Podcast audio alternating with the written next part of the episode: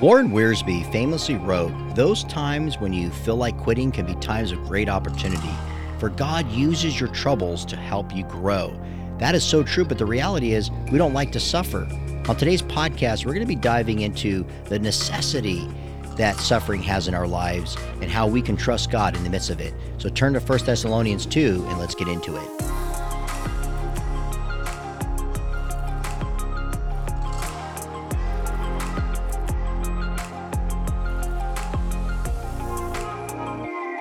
Hey there, my friends. Welcome to Stand Strong in the Word podcast. So blessed and honored that you guys are joining me today as we focus in on God's Word.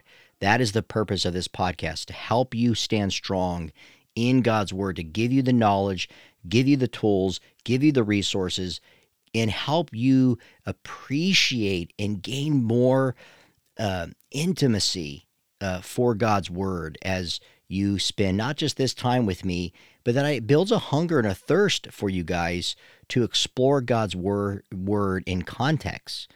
Go through the books of the Bible. Right now, I'm going through a chronological reading with my family in scripture. And there are times, let's be honest, it gets a little boring because we're going through Leviticus and some of the stuff doesn't really make sense. And you got to pause and, you know, sometimes scratching my head thinking, what is going on here? What is the meaning of this?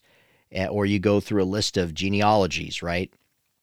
And it's just kind of boring, but that's God's inspired word. And so there is truth, obviously, that is being spoken there. And sometimes it takes uh, time for us to consider the passage, to study it more fervently, and not to give up. Not to give up. And so I, I want this to be a time where, as we dive into God's word verse by verse. And, and, as you guys know, this podcast, we're teaching the books of the Bible in chronological order. And we started with the Gospels, okay? And we've worked our way all the way to First Thessalonians here now. And we're starting chapter two today. And I hope that as we explore God's word together, that you become a teacher of God's word, that you take what you learn here. You can go to standstrongministries.org, click on podcasts, click on any of those books that we've taught through, take our notes and use them share this podcast. Use what's available for you guys so that you guys can start investing in other people around you. So if you have been spending some time diving into some of these episodes and you've never taught a Bible study, I'm encouraging you guys first pray and maybe talk to one or two people that you can trust and say, "Hey, I really have maybe a, a calling it like a desire to start teaching God's word." You know, maybe one or two people maybe five. Who knows? Maybe you've been a Christian for a long time, and this podcast has helped you grow in your faith and stand strong in God's word, and you want to bless other people with what you've learned here. Man, that's awesome, you guys. That is what it is all about. So I just pray that you guys would consider that. So, with that being said, we are now focusing in on a passage of scripture where I've titled the series for this chapter. So, this we'll be covering this for the next few episodes how to conduct yourself in ministry. Now, obviously, if you're a pastor full time, a missionary, Christian writer, you run a Christian organization, you work for a Christian organization, yes, this is going to be very important for you guys, uh, you know, to to examine, to study, and to put into practice some of the things that we learn from Paul here. But that's not only this passage here, First Thessalonians two, is not just solely or only for people in full time ministry. This is for all of us. So if you are a follower of Jesus Christ, I pray that you will take the time as we go through this chapter together, that you look at the ministry that God has put in your life. And we know that the harvest is plentiful, plentiful, but the labors are few. So all of us, there's so much more ministry we can tap into. But oftentimes, due to busyness, which a lot of times is an excuse, being tired, being bored, being apathetic, whatever the case may be, being nervous, just plain ignorant of what our spiritual gifts are and the calling to do the Great Commission to make disciples, whatever the case may be, or take some of those excuses and, you know, and it makes up the reasons why you're not investing in the life of people. Whatever it is for you, we know, all of us, myself included, right? So no matter what region you're in, what language you speak uh, fluently, you know, how long you've been a Christian, we are called to make disciples. We are called to be ministers of the gospel. So we as Christians are to conduct ourselves a certain way. So think of the harvest that you have that the Lord has placed you in and the spiritual gifts he's given you and how are you to conduct yourself? As I was just jumping on to record this episode in in the studio, I was reading an article that was published on Christianity Today. And they were actually reporting that two of their primary leaders, editors, people, you know, high up there, for years had been sexually assaulting women. And they had reported it on numerous occasions, and nothing ever happened to these two individuals. One of them, I remember coming out and he was retiring, Uh, leaving, and it was kind of weird that he was leaving the way he was, and there was really no plans what he was going to do after he left, and he wasn't like like retirement age yet. The other figure, I have no clue who he was and whatever happened to him.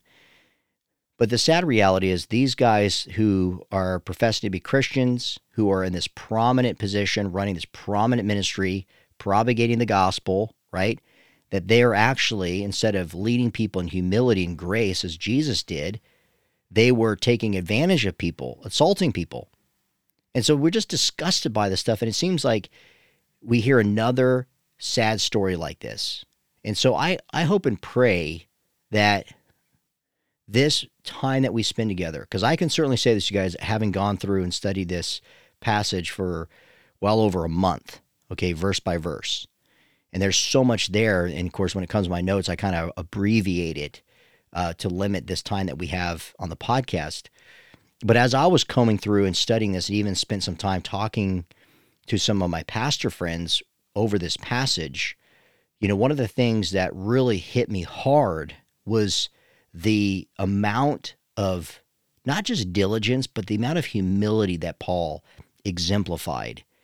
And it it was very, very convicting and refreshing for me, especially as I shared it with one of my dear friends who's in full-time ministry as well, and saying, you know, Paul and we'll see this, and I don't want to jump ahead here, but I just I got to just tell you guys this.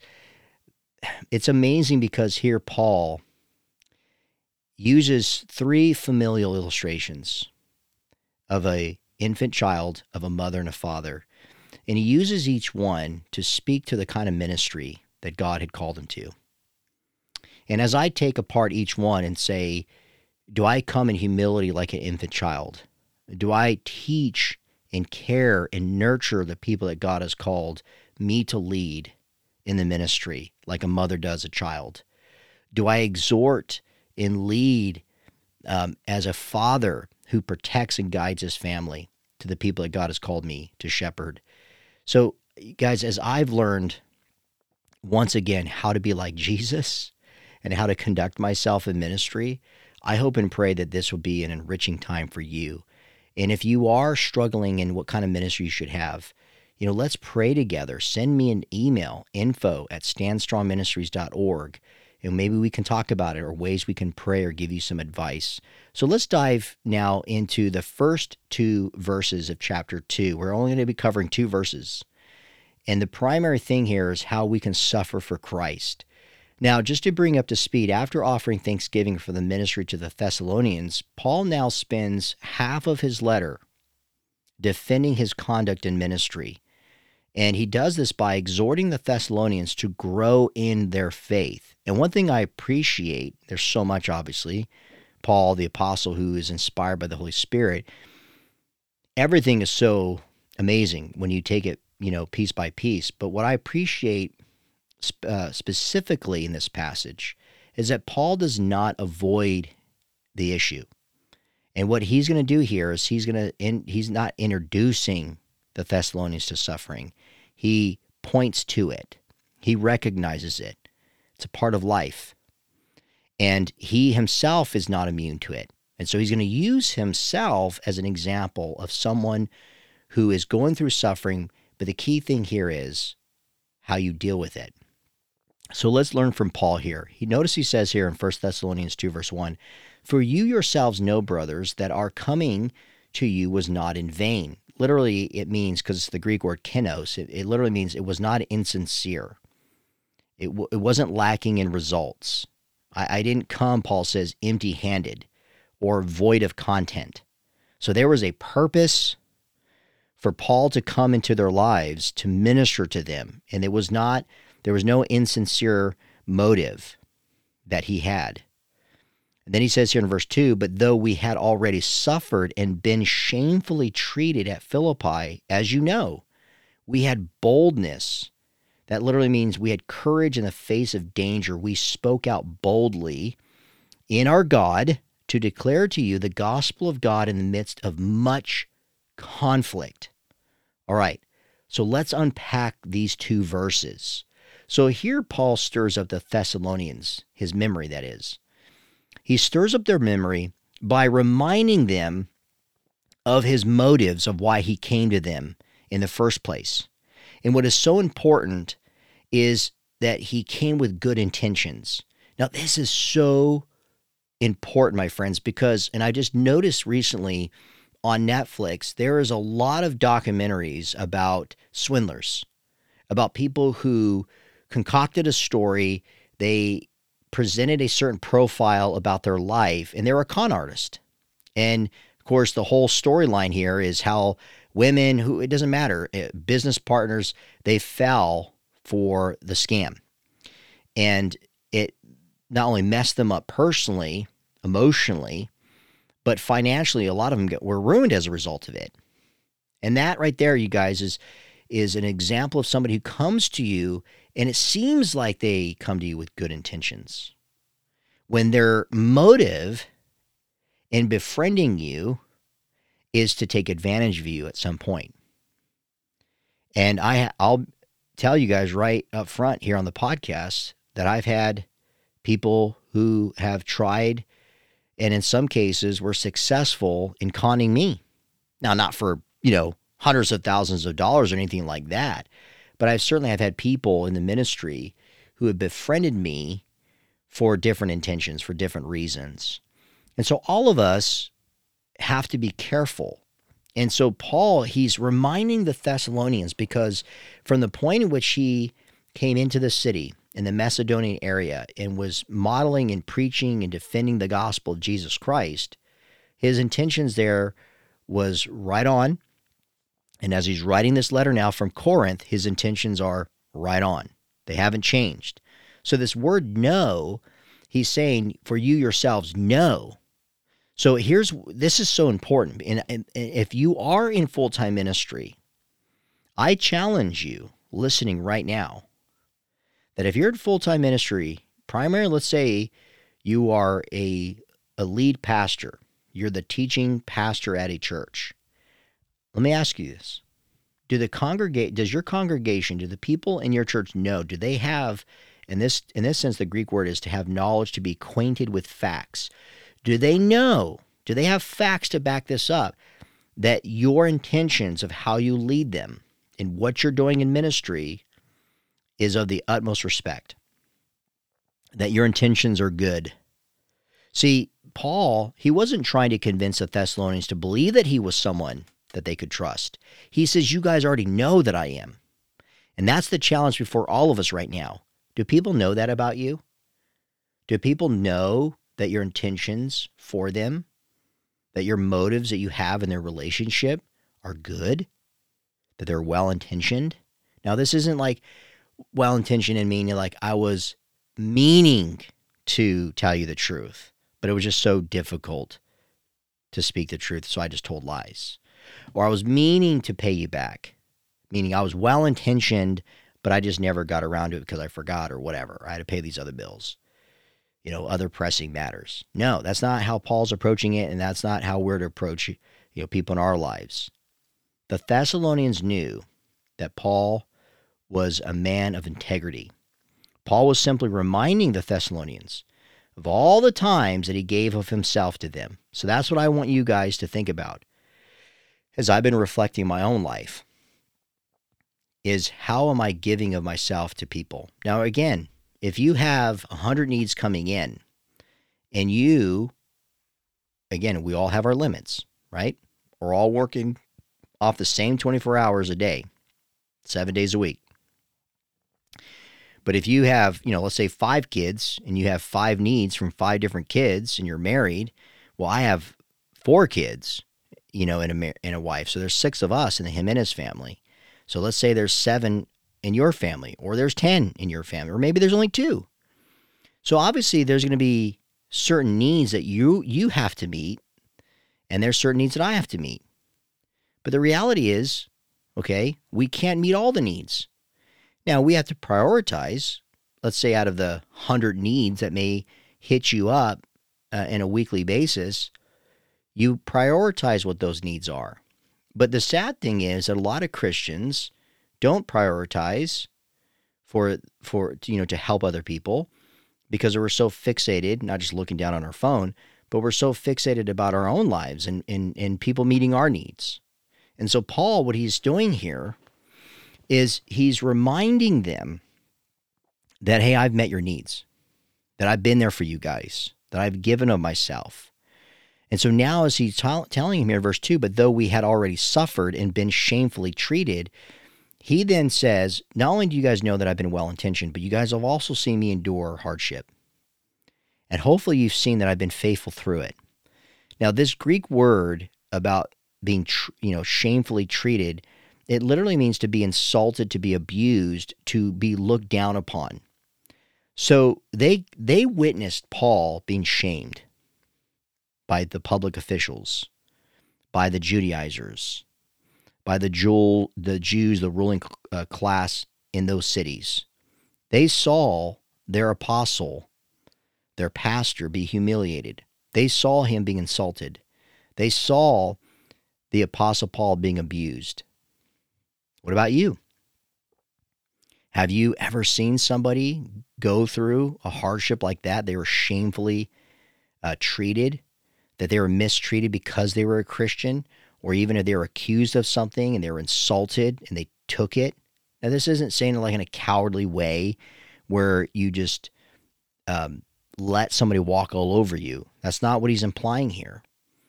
He says, You had already, but though we had already suffered and been shamefully treated at Philippi, as you know. So, one, you know, Paul says, that I've been there for you, that I've had your back. I've never taken you for granted.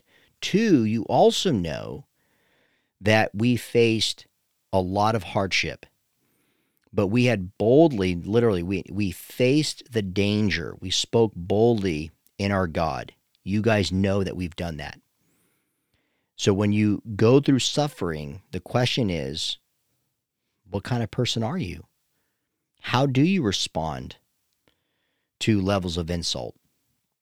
To the degree in which somebody betrays your trust, or suddenly uh, you lose a loved one, or you're being denied something, or something shuts down, or inflation hits, you lose your job, the economy's bad. How do you respond in the midst of those trying times? How do you respond to someone who is name calling you, ridiculing you? Recently, I got a nasty email for from a, a I would obviously clearly don't say it admire, but somebody who's been following my ministry and likes to try to pick apart my arguments by making fun of me, by putting me down personally. Now, of course, we can say philosophically, you know, when you look in the realm of philosophy, you look at certain fallacies, and one of the common ones is known as an ad hominem, and just uh, where you just, you know, attack the person rather than deal with the argument logically and um, you know in some cases theoretically. And you know it's sometimes sadly it's a typical response from people who oppose your worldview. And i get that. But it's it's hard sometimes when when you see how vicious some people can be and you want to give them peace uh, a piece of your own mind but you but I like you know what what good is that going to do? It's not the Christian way. I need to conduct myself. Part of the apologetic, right, is the way in which we respond, how we we speak to people, and we we are told to speak the truth in love. So when you when you see the Holy Spirit moving in Paul's life, and also Silas, and they go to Macedonia, and this is important. This is in this is we you find this in Acts chapter sixteen. Do you remember what happened to Paul and Silas? They were beaten. They were imprisoned at Philippi. Let me read you guys this passage in Acts 16, verses 19 through 24. But when her owners saw that their hope of gain was gone, they seized Paul and Silas and dragged them into the marketplace before the rulers. And when they had brought them to the magistrates, they said, These men are Jews, and they are disturbing our city. They advocate customs that are not lawful for us as Romans to accept or practice. The crowd joined in attacking them, and the magistrates tore the garments of them, gave orders to beat them with rods. And when they had inflicted many blows upon them, they threw them into prison, ordering the jailer to keep them safely. Having received this order, he put them into the inner in, in the inner prison and fastened their feet in the stocks. Okay, so that gives us a little bit of a background. So when Paul says, "You guys know how we were shamefully treated," so they saw how Paul coming to them was mistreated in Philippi, and then he and then he, they see how he was driven out of the city when he was clearly trying to minister to them. It was not causing an uproar or he was not causing a scene or a riot. He was not somebody who was you know, you know, causing division within the community. He was sharing the gospel. So this Greek word, let me go back to it. It's hybristhenteus. It, it's it's also used. This term, shamefully treated. It's also used to uh, to describe an internal battle that's caused by emotional anguish and spiritual attacks.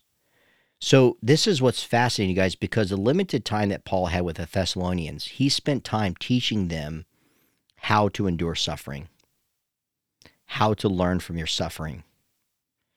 And it's such a deep term that he uses that it it it it explores emotional anguish that people go through when they are suffering, uh, when they are betrayed.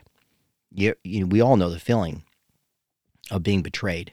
It's not a great feeling. We know the feeling of being sabotaged. We, we know the feeling, sadly, of when people have lied to us and that feeling when you find out that they were lying to you, they weren't telling you the truth.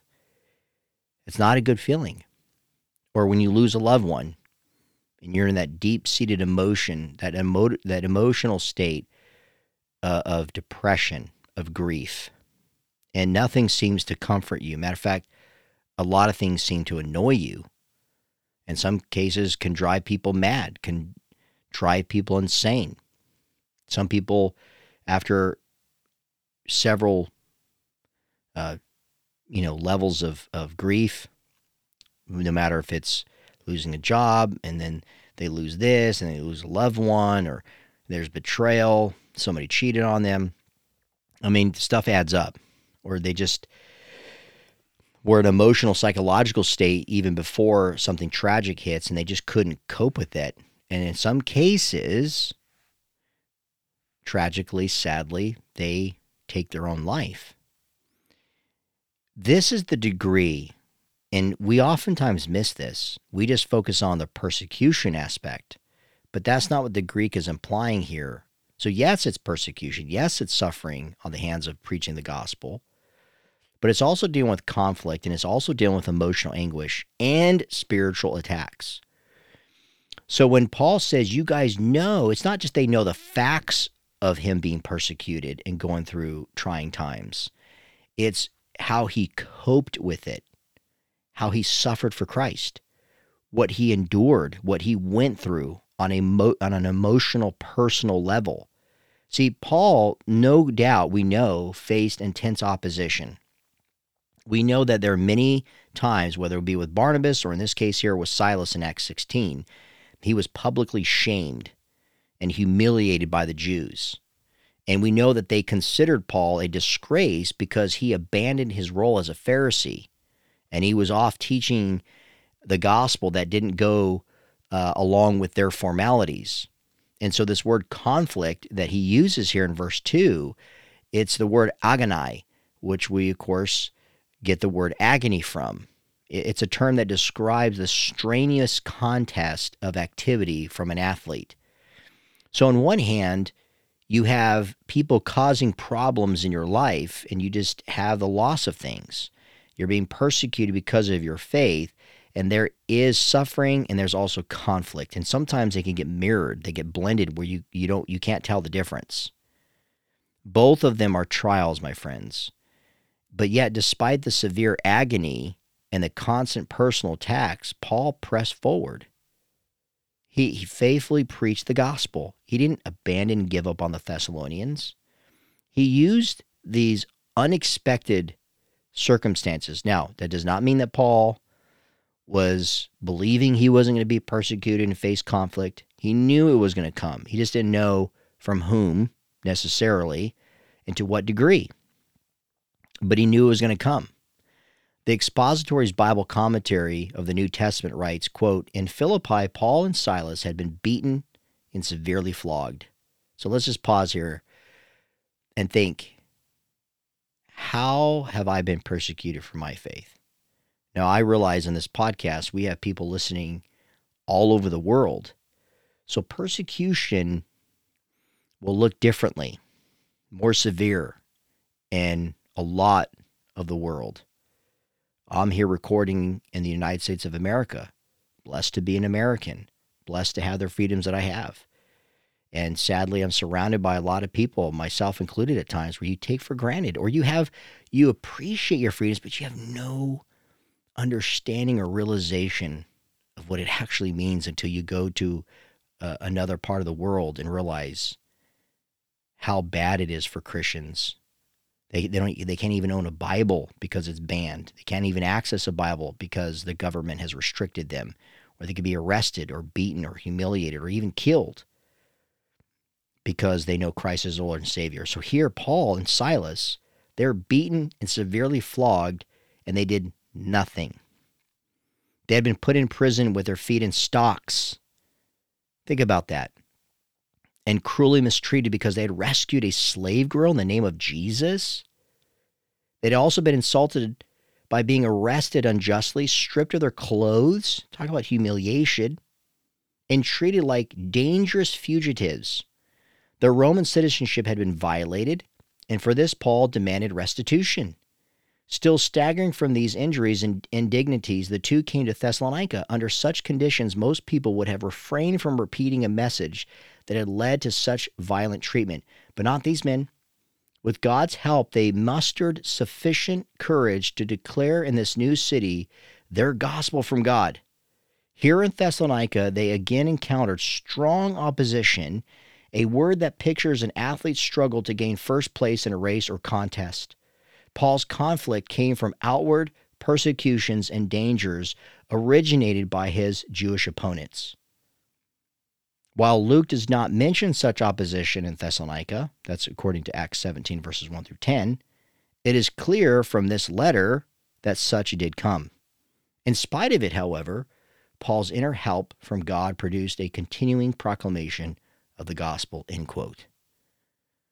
So, my friends, as Paul conveys to the Thessalonians that, hey, I've come to you guys with genuine intent to help you, to be there for you, and been a model of someone who has faced severe mistreatment. I've been opposed, I've been um, restricted, I've been retained, I've been beaten, I've been stripped naked, I've been shackled up, I've been publicly humiliated, but I've not abandoned Christ, nor have I abandoned you. Matter of fact, in the midst of the suffering that Paul went through, and this is true for every Christian, please hear me. In the midst of the suffering, you grow stronger. So, no matter the loss that you're going through, no matter the conflict you're facing right now, God will give you the strength, a supernatural strength, my friends, to overcome your physical circumstances. And so when you do suffer, I think it's very important for us not to overlook how we can talk about some of the pain, some of the emotional anguish, and, and, and talk through with the right people the conflict, the agony that we experience at times. So, just like an athlete, you guys, who fights to get first place, you got to push through this and not give up. In recent months, ministry for me has not been the easiest. And I'm not looking to, you know, be on cruise control in ministry. That has actually not been the case as I've gotten older. You learn a thing or two, been around the block a couple times, so you can use that experience, that knowledge, and some of the expertise, right, to avoid some of the the headaches um, that you caused yourself when you were younger. But the older I get, the more I encounter people and proclaim the gospel, the more difficult it's becoming in a post Christian era. You know, I used to go into a certain area in the country, for example, and teach. And for the most part, you get people who shake your hand, you sign some books, and they ask some good questions, and you're off to the next. But in the last several years, I can't remember a time where I walked into a church and did not get somebody who attacked me for me teaching that homosexuality is a sin, um, or teaching that the Bible is infallible word of God, or of course, as a Christian, I believe that Jesus died on the cross for my sins and rose again on the third day. And a lot of times, you got people, you guys, who are sitting there in the church. Matter of fact, recently I was in a venue, and it was brought to my attention that a lot of the attendees were people who were of a different faith. Uh, they were agnostic. They were atheists. Now, the vast majority confessed that, that their intent was to sabotage rather than learn. And so that becomes more difficult. The opposition that is, it grows stronger. But you know what? The stronger the opposition is, the stronger our faith in Christ will be. And so, even though it's difficult, my friends, be reminded of what I said in the opening of this podcast. When Warren Wiersbe said, Those times when you feel like quitting can be times of great opportunity. So, think of the opportunities that you can have as you suffer for Christ, because Warren Wiersbe said this For God uses your troubles to help you grow. And I pray that is true for you. So thank you guys for listening. Until next time, keep standing strong, my friends.